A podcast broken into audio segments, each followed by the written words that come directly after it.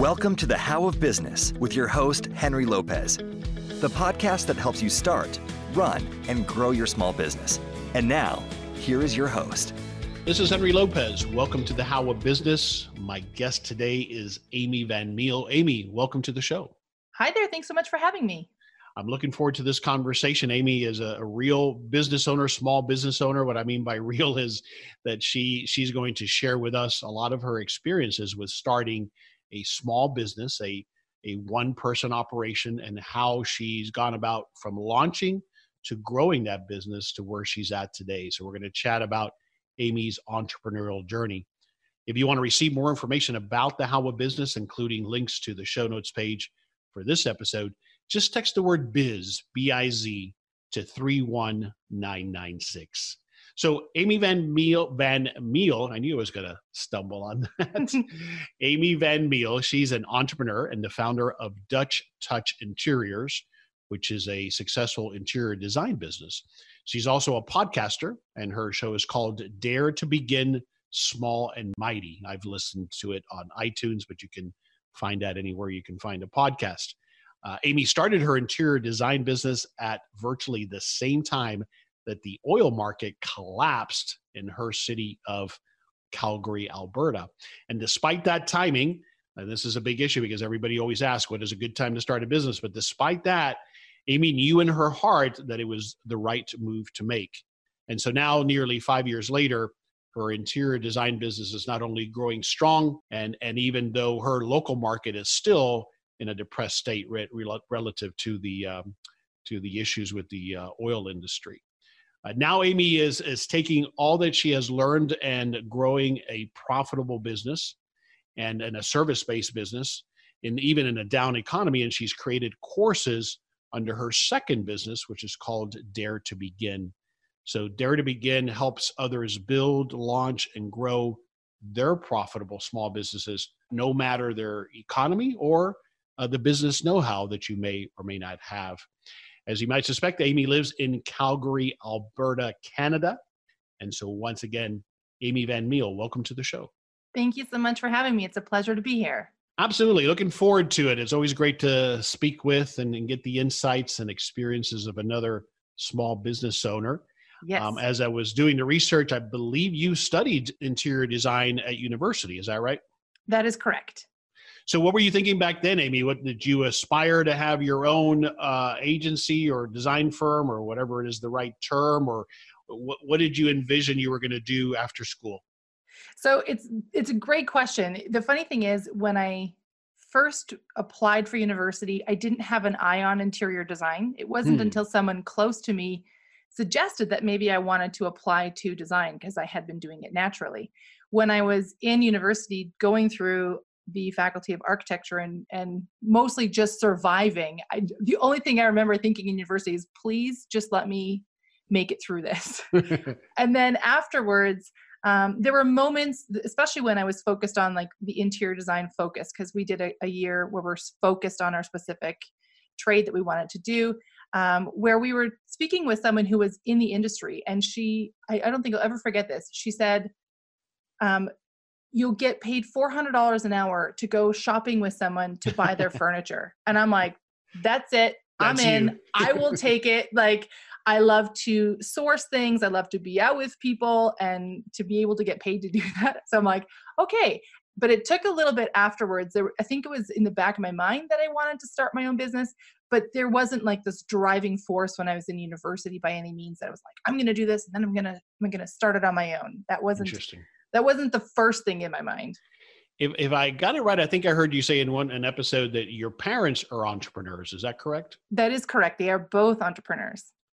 So what what do you think that influence had on you? I mean and the reason i ask this is i've heard two extremes. Sometimes the children of business owners only see the negative the stress the you know the problems. And so they're like i, I never want any of that. What, what were your impressions growing up as they were business owners so that's a great question. And it's actually, I would say, both sides of it. So my parents immigrated from the Netherlands and they started as farmers. And then when I was probably about 10 or 11, they began a long haul trucking company. Huh. When my parents later divorced, separated and divorced. My dad continued with the trucking company, continued building it. My mom actually became an accountant and then started her own business. So growing up, I watched how hard my parents worked and how they were always in the office. They were always stressed about money. They were always, you know, like there there just never seemed to be any good. So that experience could definitely have left me going, you have to be some kind of crazy to be an entrepreneur. But what it actually showed me was that that was the kind of entrepreneur I didn't want to become. Mm-hmm. That I I wanted to make sure that when I got to the point of realizing that I wanted to have my own business, that I was not going to build myself a business that I was a slave to, that I would make sure that I booked and built time freedom in my business right from the start. Because mm. once you begin a habit, it's incredibly difficult to change it. And if you have this mindset that you need to work 24 7, that's a that's a deep ingrained mindset that takes a lot to overcome to be able to change that yeah, no. Now the other side of it is, um, and and I don't. The funny thing is, is thinking about this today. I actually don't know if my siblings got this at all, but I remember my dad often saying to me when I was in my teens and in my twenties that you know amy you should just go go out and hang out your own shingle stop mm. working for somebody else go out and, and hang out your own shingle and i have no idea if he ever said that to any of my siblings but i remember that coming through often and i think that was sort of you know there's a moment where you're just like oh dad you know i'll, I'll get there. But mm-hmm. yeah it was just it was that encouragement that it's possible that it that i can do that. And so as the drive to be my own boss began to build in me i knew that both my parents would support it. And in fact there was a conversation i had with my mom a few years ago where i'm sure i was in tears and like oh my god mom what am i doing? Like i must be some kind of crazy be doing this. And she said it's no surprise that you're an entrepreneur. Both of your parents are entrepreneurs. Just like it's in your blood. But so what did what did they see in okay. you? And what, what did your dad you think saw in you that because you think he may have said it to you and not to your siblings? What what did he see in you that he thought you would make a good business owner? Hmm. Good question. I think so. What I have realized over the years is that I I observe a lot. So I think at the time that he was saying this, he would hear me observing what was happening in the various jobs that I had and wondering why things were run that way, why clients are being treated that way, why, you know, whether it was the good or the bad, why would a business do things this way?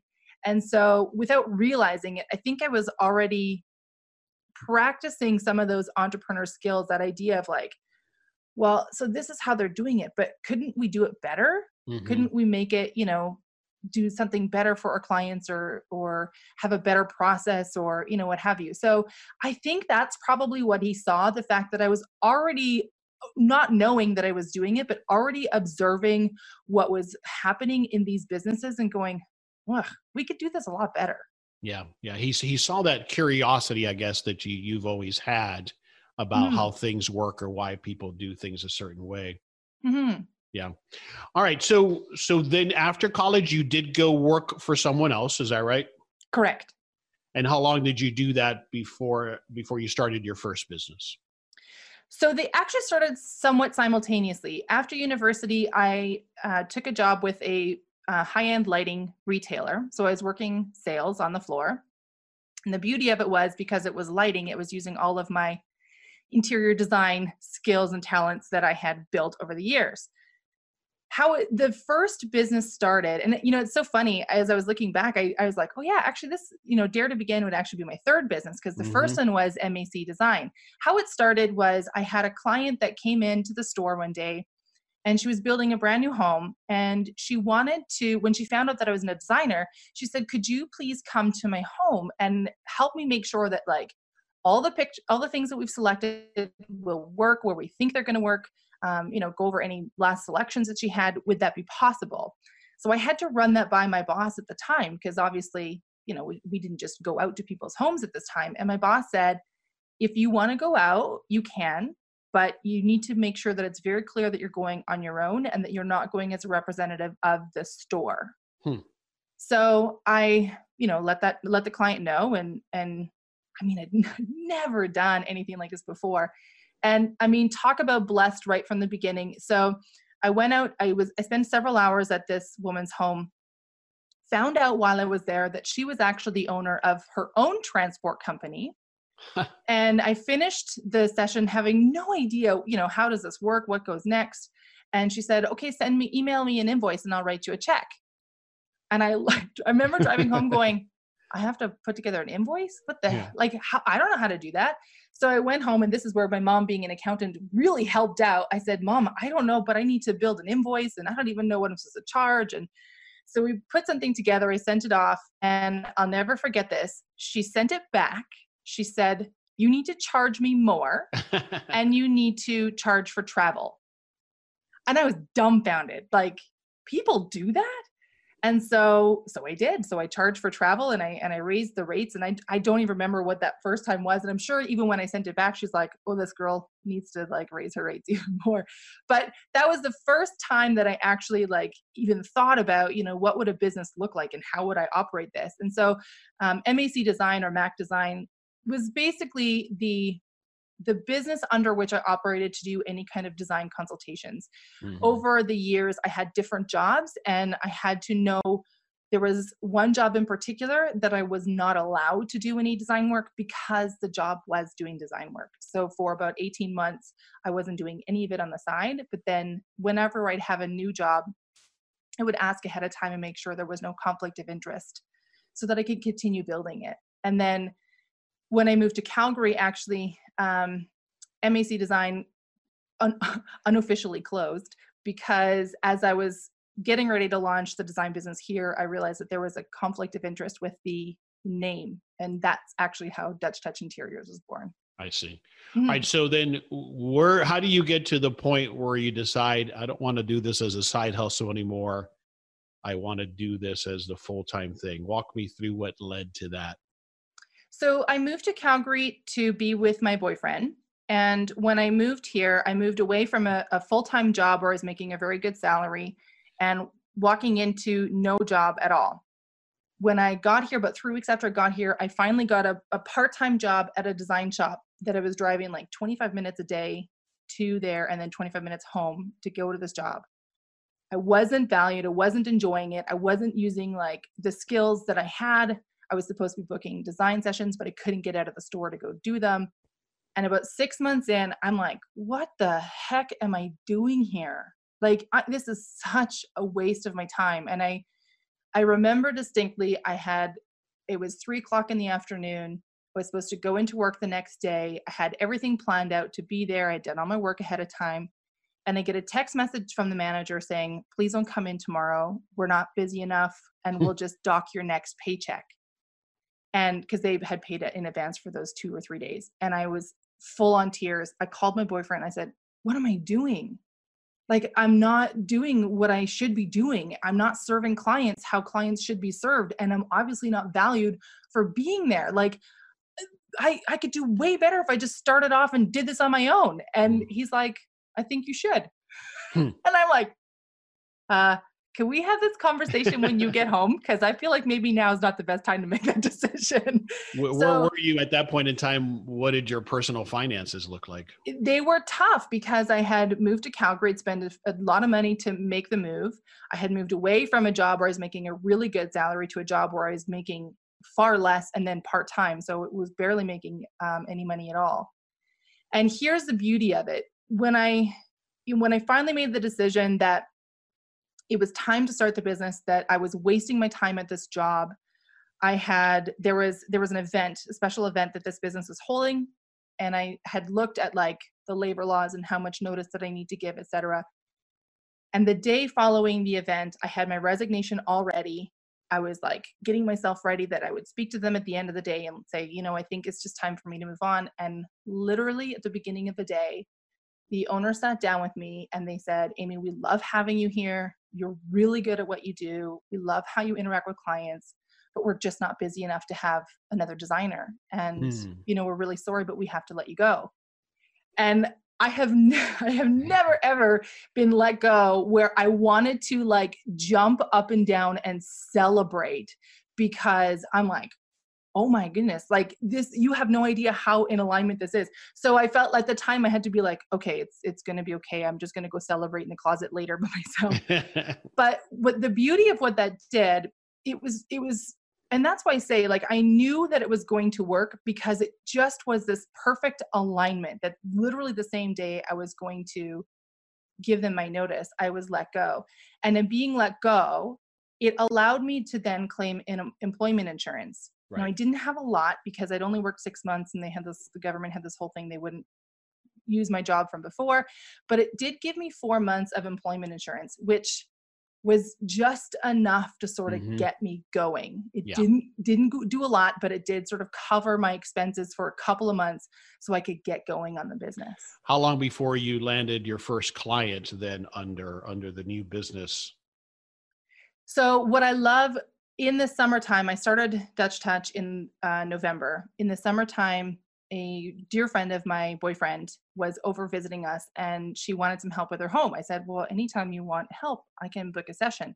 She says, I'm not hiring you while you work for this other company, but as soon as you start your own business, I'll hire you.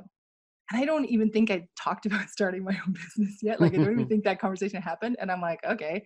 So I, you know, got laid off from my job and and started the business and called her up and said okay well it's official. I'm now i'm, I'm now an entrepreneur. Here i go. And she's like great.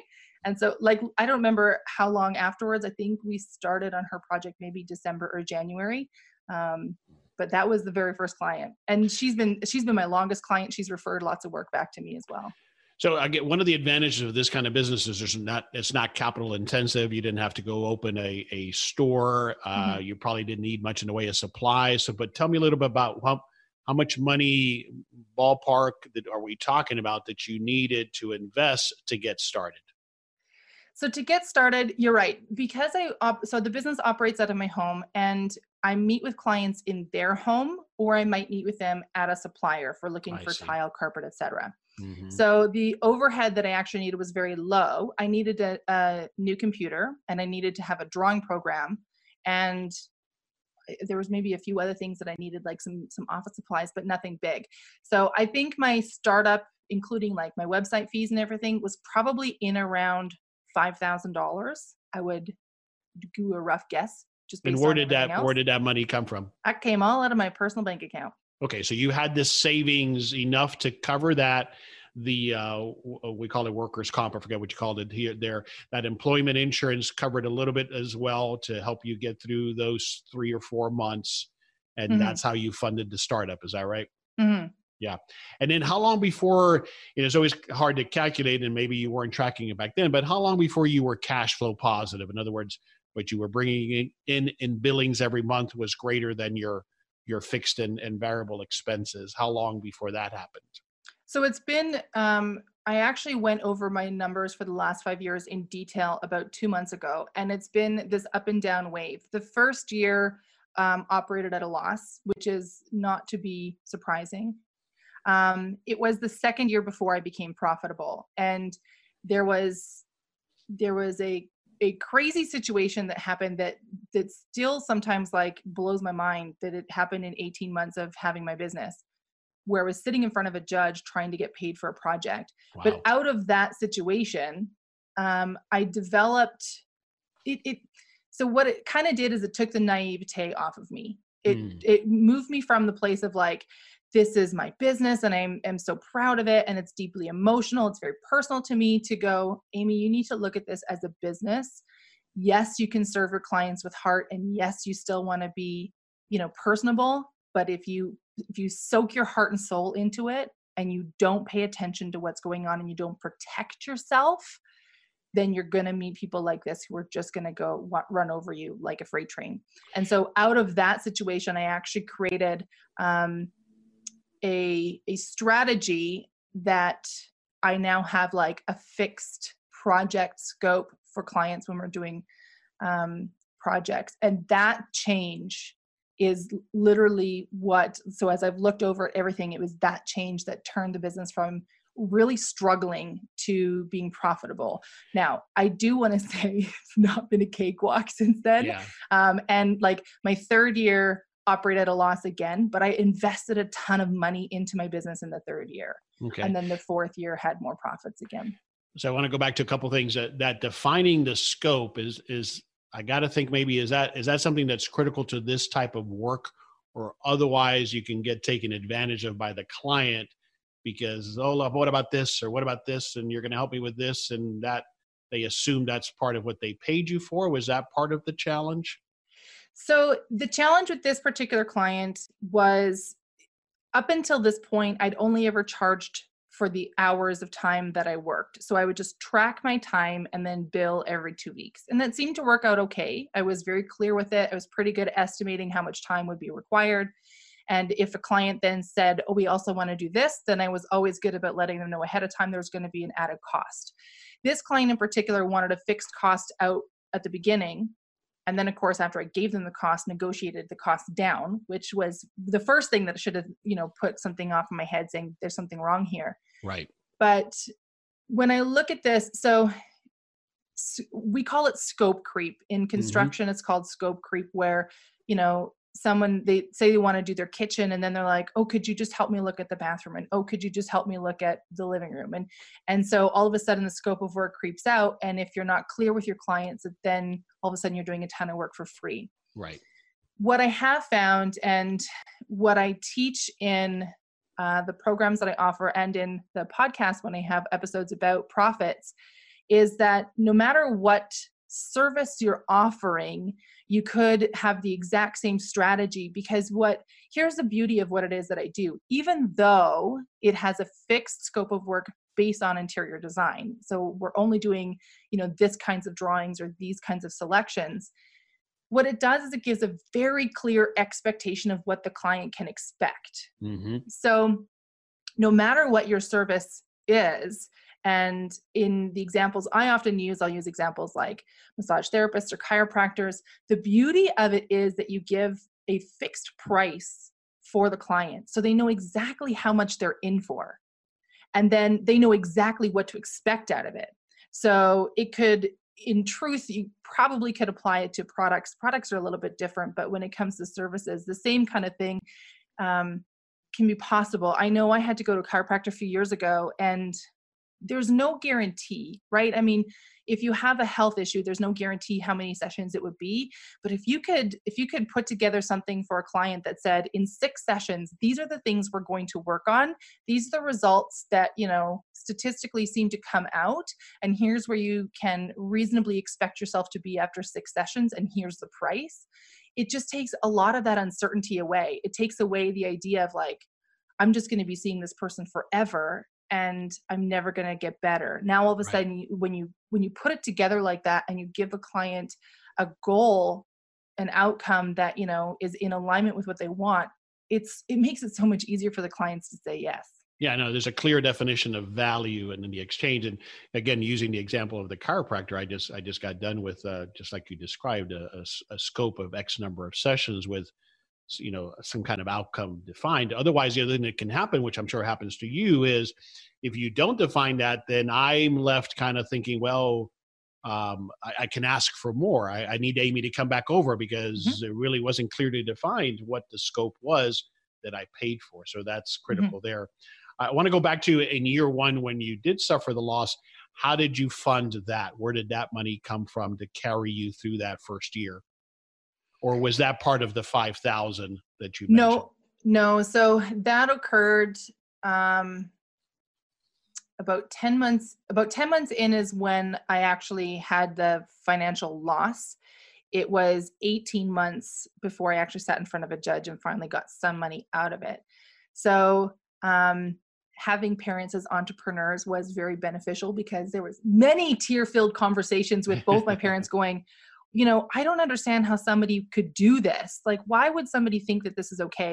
And my dad actually did loan me some money at the time to help me get over it because it was a huge, it was a huge hit. And and the thing is, it wasn't just a, a hit financially, but it was an enormous hit to me personally, um, which took me out of the game for a while. It, it really mm. took me out, and it made me skittish for a little bit. Like I said, I I've developed a strategy out of it that's that's been incredibly powerful for my business but that's but not thi- this this one like this rubber. one situation really derailed you for a while. Then it Yeah. sounds like yeah. yeah. I, uh, uh, you borrow money, money from your parents, which is very common. I'm always curious as to how you structured that so that it didn't create or didn't potentially create a problem down the road. Did you structure it as a loan? Was it a gift? How did you put that together? Hmm. So yeah, I see it as a loan. Um, there was, there, to be honest, there was no structure around it. It was just my dad said, "You need some help here. Let me help you out. I've sent you a check in the mail." Yeah. Yeah. And So- and do you so you see it as you'll pay him back eventually, or it might have just been a gift, and that's fine. There's no there's no right or wrong way. I just what I find sometimes is to avoid that becoming uh, something that's unsaid and becomes a, a friction point. Mhm. That what I recommend to people is that you do define that and you're clear. Okay, I'm going to pay you back in X years, or you're going to get X percentage of the profits, or whatever it might be. So that's why I was asking that question. Mhm. Um, I, I think it's you're right. It is very important to be clear about it, especially if money is a. I think money is a loaded topic for anybody. absolutely. Um, for so I've always seen it as a loan, and even though I haven't paid it back yet, I it will get paid back, and I will pay it back with interest. So the way I look at it is, you know, maybe you can look at it as an investment in a way, hmm but for me, it's about yeah for for me it's about you know making i- i- at the end of the day i need to take care of my own and whether i got help from them or not it's still important for me to honor the help and to and to give it back to them so they could give it to somebody else if they wanted Sure, to so absolutely, yeah. absolutely. Oh, one- more question back to the startup. As you were planning the business, uh, tell me about that process. Did you put together a business plan? Did you put together financial projections? What did that process look like? i love that question i had no business plan i had no I didn't have a hot clue in a snowstorm how to put together any kind of financial projections. I had, I talked about it with my parents. I talked about it with um, a good friend of ours had an MBA, and he sort of walked me through building a business plan. But I never actually really actioned on the business plan. And when I started, all I knew was that I wanted to serve clients better. I was watching what was happening with homeowners spending tens of thousands of dollars on their home, having projects that they, you know, were okay with or stuff in their home that they didn't even like. And I went, oh my gosh, like these people aren't being served. So that's how I started. And then to be honest, because I had no business training at all, I didn't I didn't have a clue what to do. My first Mhm. 3 weeks I spent like repainting my office and making I was the perfect 1950s housewife for about 3 weeks. I made sure the dishes were done and the laundry was done, the house was clean, the dinner was ready when my guy came home from work.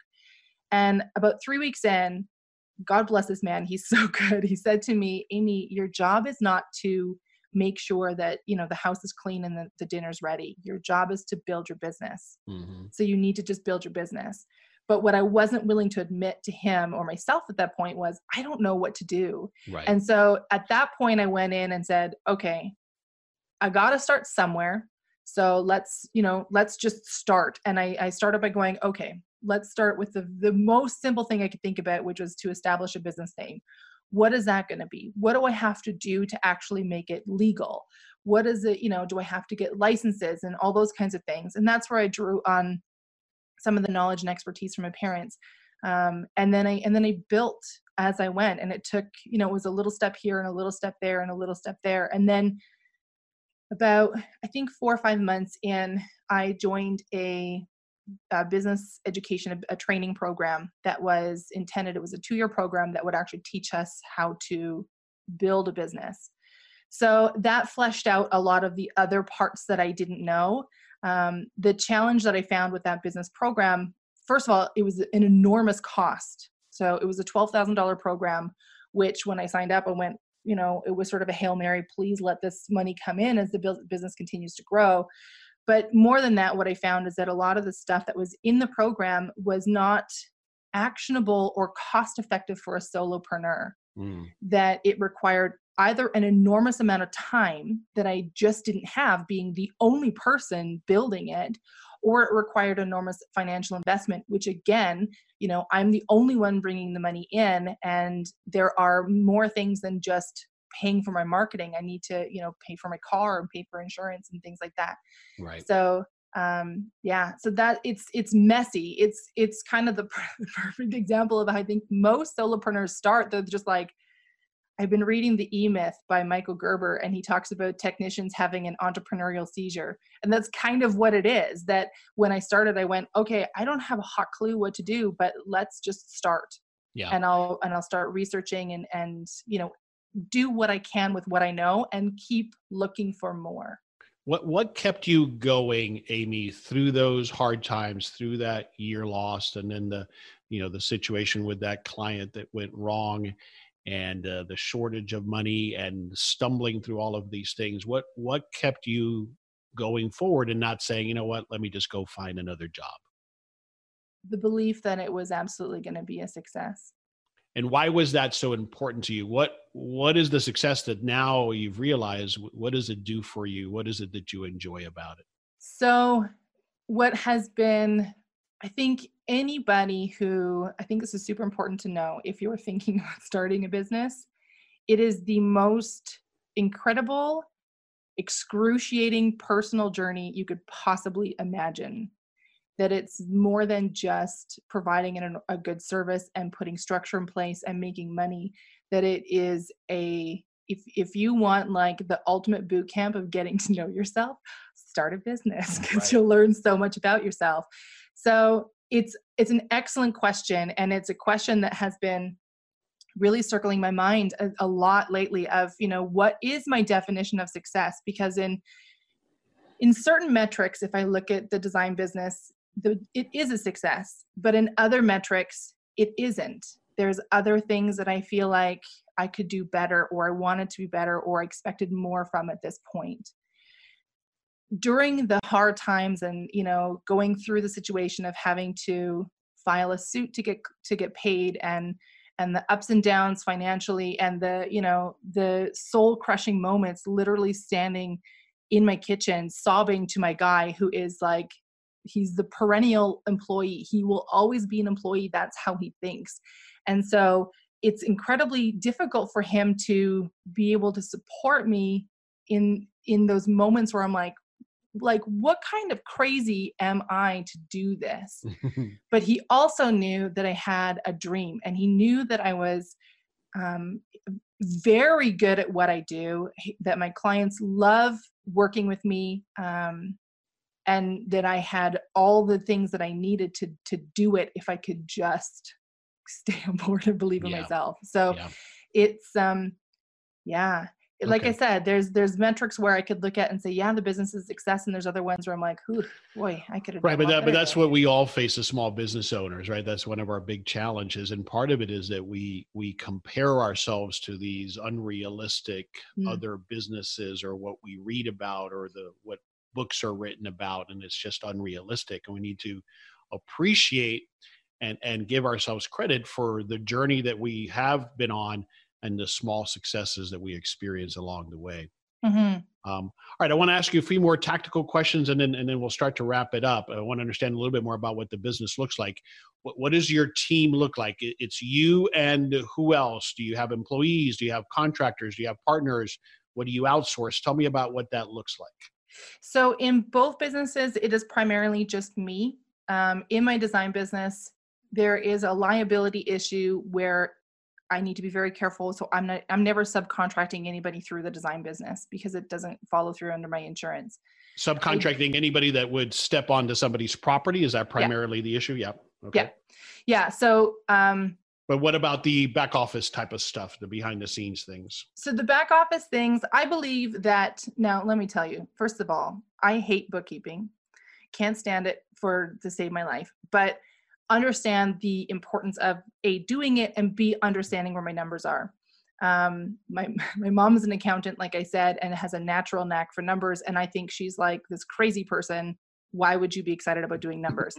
But in doing the bookkeeping regularly for my business it's given me an incredible insight into the in and outflow in my business. Right. It's only recently that i've that i've brought on a bookkeeper um, to actually take care of it because I now have the second business, which is the corporation, which gets messy in the bookkeeping sense of things.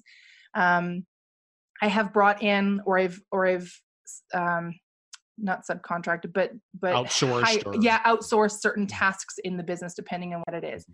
The challenge I think that I've had for myself personally as a designer, we're notoriously ornery about the details. Right. so I have a challenge, you know, outsourcing things. I tried three times I tried outsourcing the website because, you know, I'm not a web builder. That's not, I'm not a graphic designer. That's not my, my scope of work at all.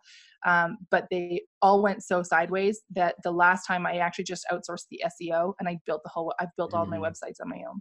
So you work from home. Tell me a little bit about how you, what happens for those of us who work from home, including myself, is there's no there's no delineation between work time and personal time and family time and household time and you work extremely long hours. How do you manage and balance that? So like i said watching my parents they both of their businesses were built from home. Um, the farm the trucking business my mom's accounting business all of them are built from home. So i actually got a really unique insight into both both avenues of it both avenues of where they worked all the time and it was just this huge issue to try to get them to come and do anything. It was always working they were always in the office late. And then later on my mom in her accounting business did a I think a better job of structuring her time. Because i had seen that example of both sides of it when i started on my own i wanted to be careful about structuring my time. One of the best things that i that i have had the benefit of having is that i have a separate office space. And originally it took for the first two years i will say that office space was there wasn't like a clear delineation. Yes mm. it was where i worked but you know on top of building a business from home we also gutted and, and renovated our entire house and we did it ourselves. Oh. so for a few months we were literally i'd be in the office working all day while my guy was renovating things or i'd go out and help him if we needed to and then in the evening, we would sit in my office because my computer had the best screen to watch Netflix. and so for about I think it was two or three months we were doing this, and and I was like, I, I would get to the point where in the morning I would dread going into my office because I just felt like I was always in the space, yeah. and I realized I needed to have some separation. And that's when I said to my guy, look, I know that it's nicer to watch it on my computer, but for my mental sanity and for me to be able to continue with enthusiasm in my work every day, I need to have, I need to be out of here. So I have office hours, and I think it's incredibly important that we set specific hours. When you set the intention that you're working in that time, your mind already is getting ready for it. So I set the intention that I'm in my office at nine o'clock in the morning. And typically I end my day at five, but I sometimes don't get out of the office until six, and that's okay. But literally at six o'clock, if I'm still in the office. That's it. And I shut everything down, I shut the lights off, and I don't go back into the office until the next morning. And you stick to that pretty pretty regularly as much as possible, right? There I'm sure there are exceptions, but but that's what you try to do every day. Of course. Yeah. Yeah. Interesting. That's a great technique. What advice do you have when you when you do uh, give advice or counsel those people who are creatives about making sure that they also have to pay attention to the business side of things? So the, the, primary focus of a business is to make money. That does not mean that is a soulless endeavor, and it does not mean that you can't intend to do good in your business. I didn't start my design business with the thought of I'm going to make a million dollars. I started it with the thought of these clients aren't being served, and I want to serve them in a way that actually would benefit them. But but, but never, you also needed to make a living, right? Yeah, I never ever went into it and said, well, you know, if I make money at this, great. I knew from the beginning that a business needed to make money. So all the aspects around that, as much as I hate doing bookkeeping, it is important for the the life of my business that I take care of those things. Um, other systems, so like you know systems i have in place for tracking my clients and and and and their work and their projects or tracking my time or um, marketing things like that. Those are systems as i'm a i'm a naturally organized person. I think most designers are. So those are systems that sort of naturally come to me that i want to make sure i have like repeatable systems in place. But when it comes to things that i really hate doing like the bookkeeping or like you know um, following up on on problems things like that um, those are things that i just i have to go amy you're running a business. It's important for the health of your business to know and understand and do these things. And putting my head in the sand is not going to help yeah. so if i want the business to grow if i want it to heck if i want it to survive i need to get into it. So do you do you block out like times of the day or times of the week to do mm-hmm. those things that are not fun or how do you approach that yes so um and i'll use bookkeeping as an example just because we've talked about it a couple times i played around with a few different times a day um, when might be best to do the bookkeeping whether it was you know monday mornings I found out that I hated doing it Monday morning because what a terrible way to start off my work week. Right, right. They talk about setting the bad tone for the whole. Yeah. Week, right? so I played around with, um, you know, a few things. The other thing that I noticed if I got behind on it, if I didn't, you know, maintain uh, my schedule for it, and in terms of staying on top of it, that if I didn't do my books for say a month, then I would be I would be there for two two and a half hours, and then yeah. going, okay, what is this receipt from, and where do I put this, and how do I how do I do this? So what I ultimately figured out with regards, so just for example, for the bookkeeping was that Friday afternoons, the last hour of the day was perfect because at that point I could like see the beer or the glass of wine. Yep. It's, it's right close. It's the last thing that I need to do. And I just saw it as a way of sort of closing the chapter of that week. Okay. But it that. is, yeah. yeah, it's important to the thing is, it took me a lot of years to figure out how to schedule my time and schedule my tasks. And I really struggled with it because I, I knew that you're supposed to. And so many experts talk about, you know, schedule your time. You want to be intentional with your time. And I said, well, great, but I don't know what to schedule. so I worked with a coach who basically, she said it too. I said, if you show me what I'm supposed to do, I will do it, but I can't, this, I don't understand how to put this together. And so she said, book one hour time slots and just say like 9 a.m. to 10 a.m. marketing, 10 a.m. to 11 a.m. Um, emails, you know, 11 to 12 is blog. But she says, even if you just, because I said to her, I'm like, I don't know what to do for marketing. She's like, just do one thing in that hour. Yeah. Just do one thing.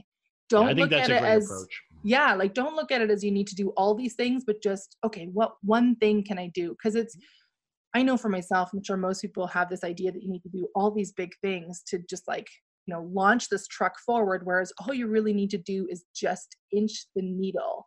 Right. And so by blocking the time off in those one hour time blocks, because I had then another one set for the next hour, it also kept me out of being something that I hated for too long. That's right. And yeah. it kept things moving on all sides of it. So and, and and that's the key. You want to leave that sometimes even the fun tasks wanting more right? That's also the part mm-hmm. of it. In other words i can i can i'm guilty of sometimes i'm doing something that i enjoy and i'll, I'll look up and i've been doing it for four hours. And so you gotta you gotta catch yourself on that. But yeah time blocking is a great exercise and, and way to manage your time all right mm-hmm. amy let's keep moving here um, give me the brief summary you touched on it but the brief summary of what you offer today with your two businesses. So what I really want to offer actually is in this in Dare to Begin, which is all about elevating entrepreneurs, new and and struggling entrepreneurs into being able to launch a powerful business. So you can find I have lots of free content on my podcast you mentioned earlier, Dare to Begin Small and Mighty. You can find that on all of your podcast platforms. But what I have specifically is a, um, a little mini training that I've put together. I call it the Launch Pad. And the training is designed, it's video training with PDF support, and it, its focuses on helping you taking the design side of things and say, okay, let's create a little workspace because you're working from home. And so you need to declare a space that you're working from. And then let's bring some clients in right away. And have a really cool exercise inside the training to help bring clients in right away, whether you're just starting and you have no clients at all, or you've had a couple clients on the way. So that training they can get at daretobegin.net forward slash the launch pad, all one word. And then there's a bonus in that training, which is my 10 steps to launch download. And I have a video walkthrough of that training again. And it literally takes you from like, okay, I have this idea of starting a business. How, where do we go from here? Fantastic. And if you didn't get that, we'll, we'll have a link to that on the show notes page for this episode as well. So you can find it there. Be sure to take advantage of that offer from Amy. All right, books. I'm always looking for a book recommendation. You mentioned the E Myth. Is there another book that comes to mind that you would recommend? There's two actually. So um, I think that entrepreneurialism is a huge internal pursuit. So I definitely recommend The Code of the Extraordinary Mind by Vishen Lakhiani. And I just read Atomic Habits. And let me just say real quick about Atomic Habits. I thought it was about things like stopping biting your fingernails. it's so much deeper than that, and it's incredible. So I highly recommend Atomic Habits. Interesting. I had not uh, not familiar with either of those. The E Myth is is the top recommended book of everybody that have asked this question, but these you, are two new ones. The funny thing is, I'm actually reading the E Myth right now. I've never read it before. Yeah. I'm reading it right now. Um, I would say, from a business standpoint, yeah, it's a good book to start. But if you're already feeling like nervous and a little overwhelmed about the business, um, maybe try things like the atomic habits first and then get into the e-myth because i think it could be a bit heavy and scary when you're first starting out okay yeah great recommendation mm-hmm. excellent amy um, what's one thing you want us to take away from this conversation that we've had the biggest thing i think to take away is to believe in yourself you've been given this business idea for a reason it will take everything you've got and then some but despite that, and no matter how hard it gets, you've got to just keep believing in yourself and keep moving the needle forward. When you look back now, would you have liked to have started earlier with your own business? Or do you think that experience was necessary? I don't think that I would have started earlier. There was a few life events that happened right around, um, which is sort of what launched the business but I would have started differently. I would have in what I would have done differently instead of looking for the tactical training, I would have looked for the mindset training. Okay, that sound that makes sense. Mm-hmm. All right, tell us again where you want us to go online to find out more. So you can find more information at daretobegin.net forward slash the launch pad for that free training. Wonderful. Amy, this has been a great conversation. Thanks for being so honest and transparent about your journey. That's that's what it's all about. That's what I learned the most from and and our listeners appreciate so so thanks for being here today and thanks for sharing. You're so welcome. It's my pleasure. This is Henry Lopez and thanks again for listening to this episode of The How of Business. My guest today again was Amy van Meijl. We release new episodes every Monday morning, and you can find us on Apple Podcasts, Google Podcasts, Spotify, and at our website, thehowofbusiness.com. And you can also always just text the word biz, B I Z, to 31996, and I'll send you a reply text with the link to the show notes page for this episode. Thank you for listening to The How of Business. For more information about our coaching programs, online courses, show notes pages, links, and other resources, please visit thehowofbusiness.com.